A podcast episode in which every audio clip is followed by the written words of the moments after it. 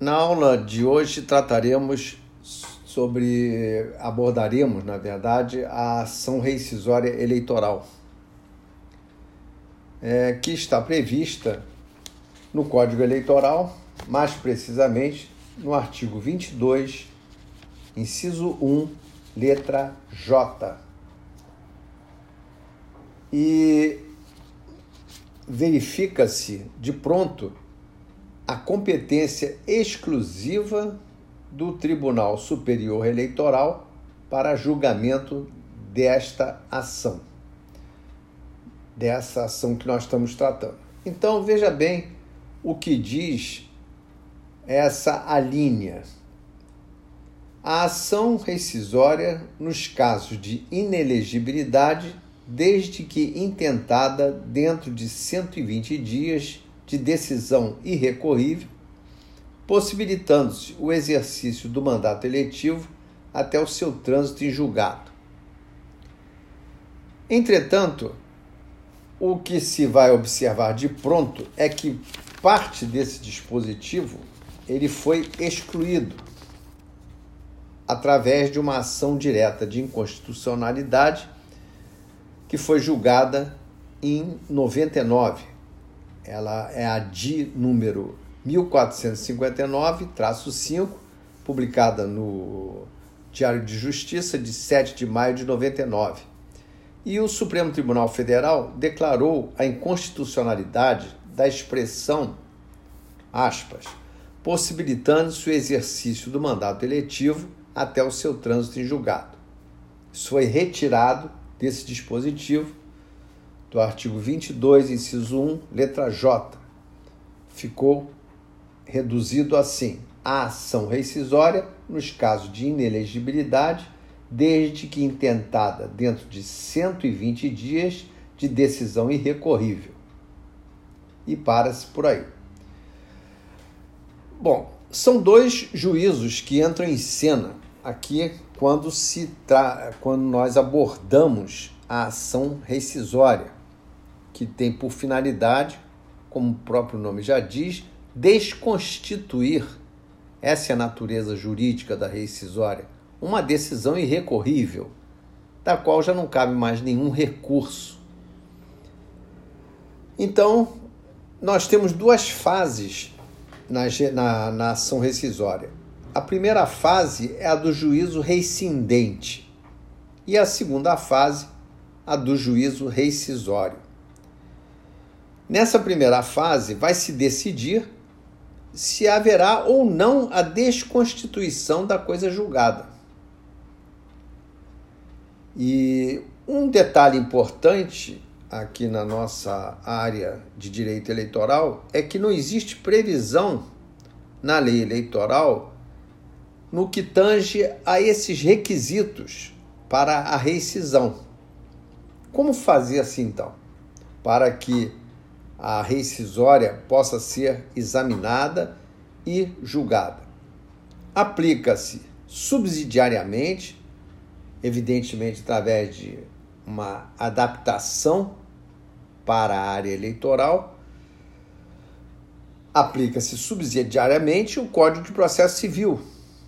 E no Código de Processo Civil, inclusive, já se destaca de pronto, através do artigo 974, que, julgado procedente, o tribunal rescindirá a decisão. Mas para que se chegue a essa procedência ou improcedência, passa-se pelo primeiro juízo, que é o juízo rescindente. Esse dispositivo que eu acabei de ler já mostra o seguinte: rescindirá a decisão, já se está no juízo rescisório, que é a segunda parte. Primeiro, é preciso que a hipótese submetida a julgamento se enquadre, se encaixe, se subsuma a um dos requisitos. Mas como o Código Eleitoral, a lei eleitoral não os prevê, recorre-se ao Código de Processo Civil. E no Código de Processo Civil, nós vamos observar, pela leitura do artigo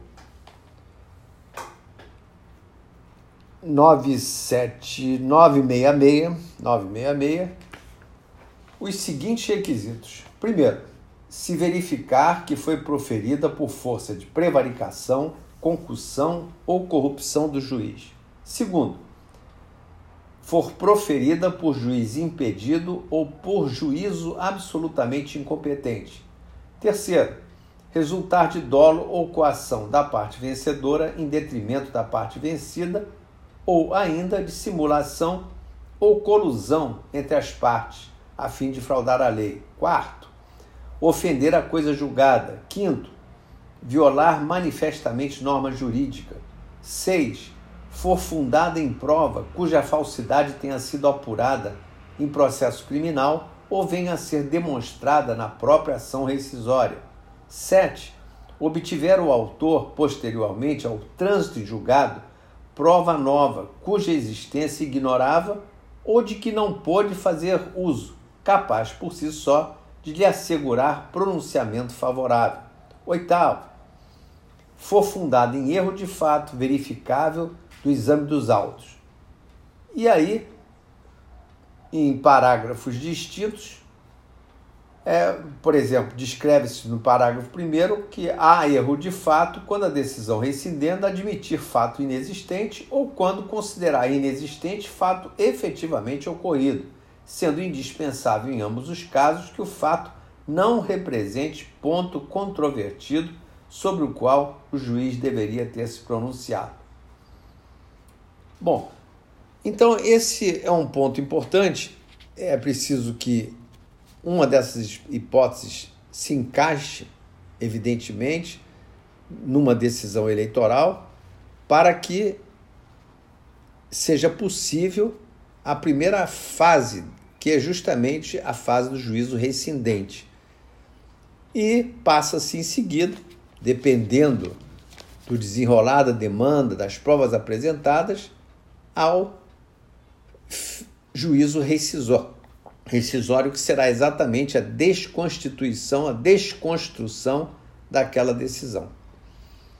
Bom, um detalhe importante aqui é que se trata, como se está vendo aqui, de um procedimento especial que é previsto aqui para essa ação. E o prazo, por exemplo, não é aquele de dois anos do 975 do CPC, o prazo aqui é de 120 dias, como eu já li logo no início da aula, e esses 120 dias é desde que intentada dentro de 120 dias de decisão irrecorrível, tá? Então, os dois prazos aí entram em cena, mas o aplicável, obviamente, será aquele do juízo eleitoral. Outro detalhe é quanto à legitimidade para a propositura da ação. Ad causam ativa. Ela, no polo ativo, o polo ativo será ocupado pela parte no processo que acarretou a decisão que se pretende desconstituir. Então, alguém que sofreu uma ação de investigação judicial eleitoral e que acabou sendo apenado com a inelegibilidade. Nesse caso, quem terá legitimidade? Esse, essa parte aí que foi prejudicada com a procedência da ação de investigação judicial eleitoral. Aplica-se também nesse, nessa questão da legitimidade o artigo 487 do CPC, que seria o terceiro juridicamente interessado. E com relação ao Ministério Público, uma pergunta que se faz. Primeiro, ele pode figurar como parte legítima se não foi ouvido no processo em que lhe era obrigatória a intervenção. Tá? Segundo, quando a decisão rescindenda é o efeito de simulação ou colusão das partes, com a finalidade de fraudar a lei. E terceiro, em outros casos em que se imponha a sua atuação. Bom, a competência, como já foi dito logo no início de nossa, nossa aula, é somente do Tribunal Superior Eleitoral, aplicando-se, no caso, o princípio da especialidade. Compete apenas ao Tribunal Superior Eleitoral rescindir decisões. E um detalhe é que, uma vez sorteado o relator, ele logo no início da lide, ab initio litis, ele vai poder indeferir a inicial, tá? aplicando no caso 330 do CPC, ou mesmo julgar improcedente, com base no 332. Tá? E aí vocês podem verificar os artigos 968, parágrafos 3 e 4, é, do, e esses outros que eu citei, do Código de Processo Civil um, uma das causas do indeferimento é justamente essa intempestividade. Isso pode acarretar o indeferimento da própria inicial. Agora, outro ponto muito importante na ação rescisória diz respeito ao objeto, ao objeto da ação. Ela, ela na verdade, vai desconstruir, a tentativa é de desconstrução de uma decisão emanada do próprio TSE, do próprio Tribunal Superior Eleitoral, ou que tenha sido modificada por ele, Tribunal Superior Eleitoral, quando tenha ocorrido um recurso que pode ter sido emanado de um dos tribunais regionais eleitorais. Então, nós temos aí uma competência originária do Tribunal Superior Eleitoral ou recursal. Então, decisão do Tribunal Superior Eleitoral.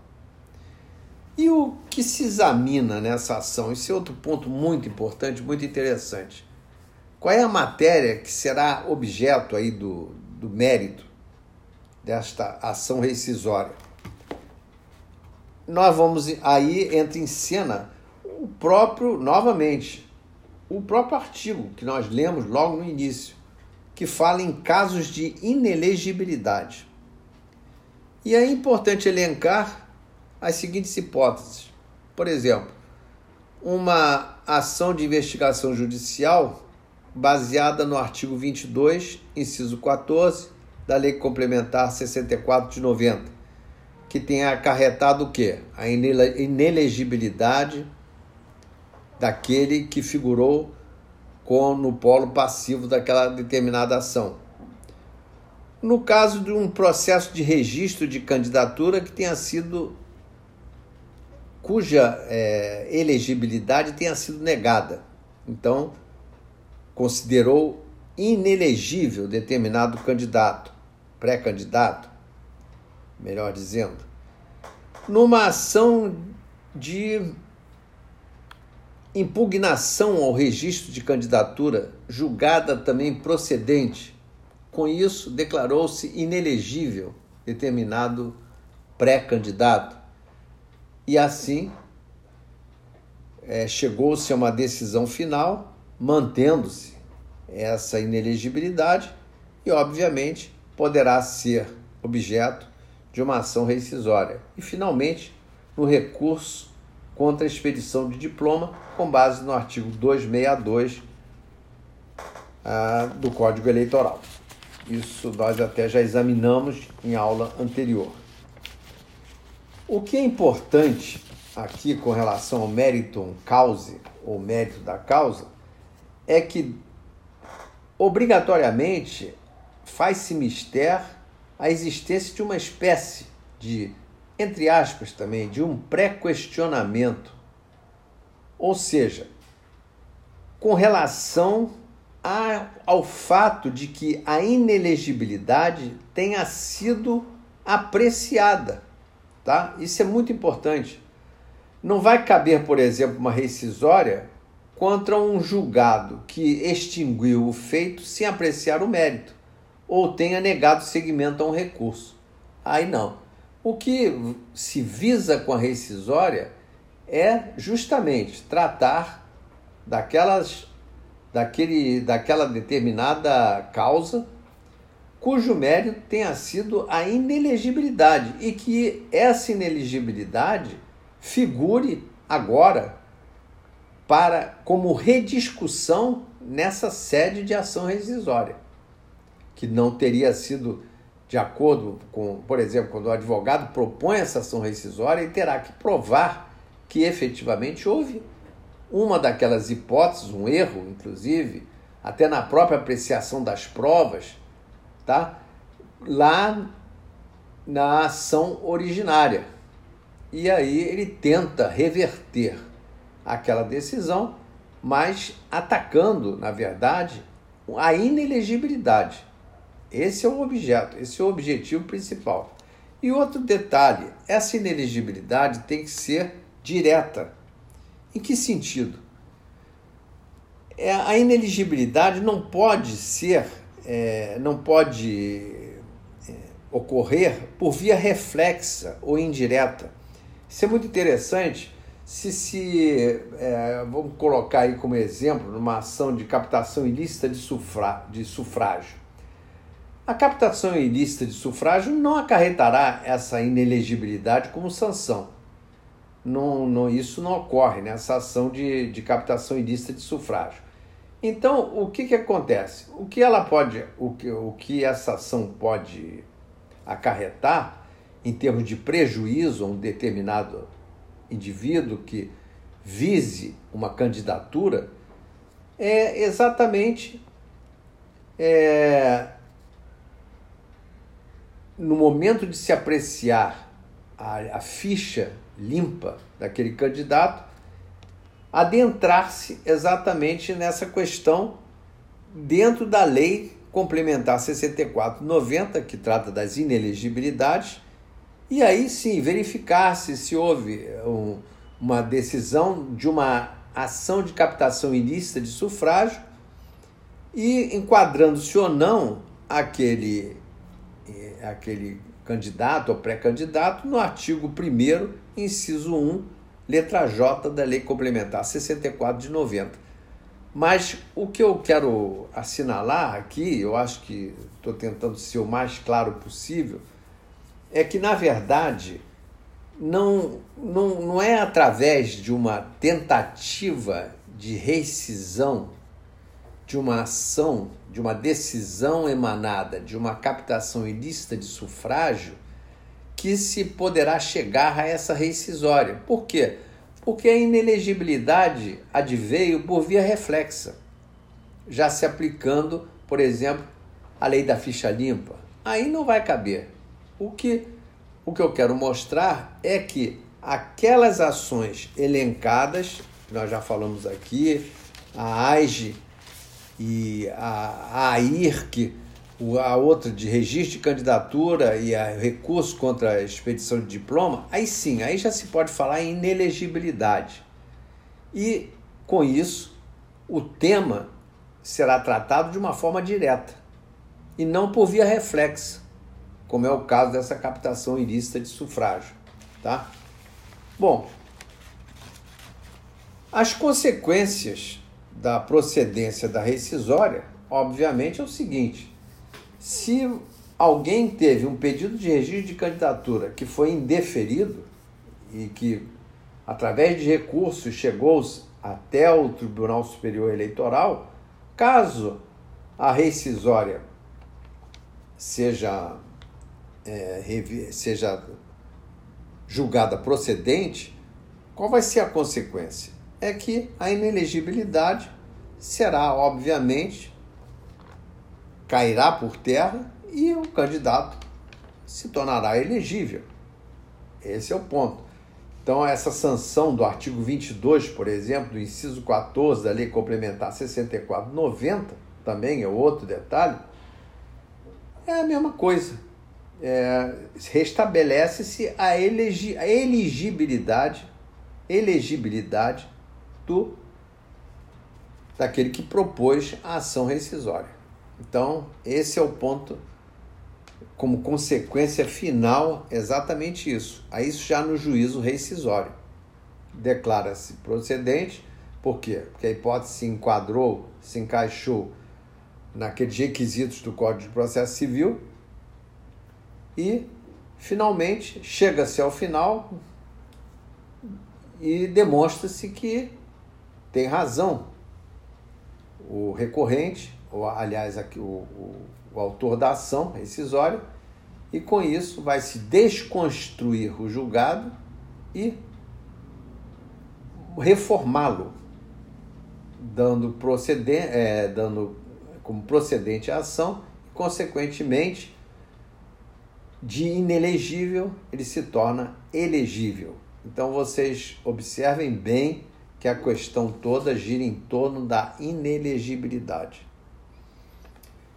Finalmente, é, citando José Jairo Gomes, ele diz que dois recursos podem emanar de uma rescisória.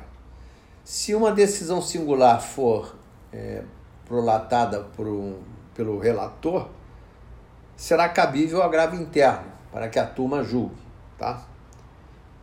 Ou se emanar de uma decisão colegiada, caberão embargos declaratórios, ou então, havendo matéria constitucional, o recurso extraordinário.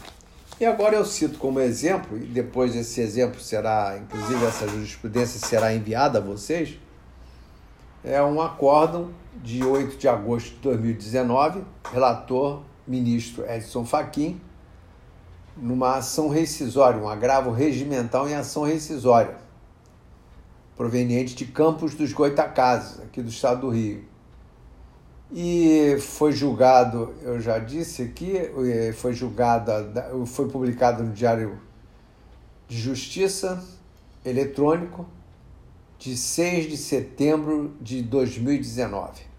A emenda é a seguinte: eleições de 2016, agravo interno na ação rescisória, inelegibilidade, ausência de decisão de mérito, descabimento decisão agravada em conformidade com a jurisprudência do Tribunal Superior Eleitoral, decisão mantida, agravo desprovido.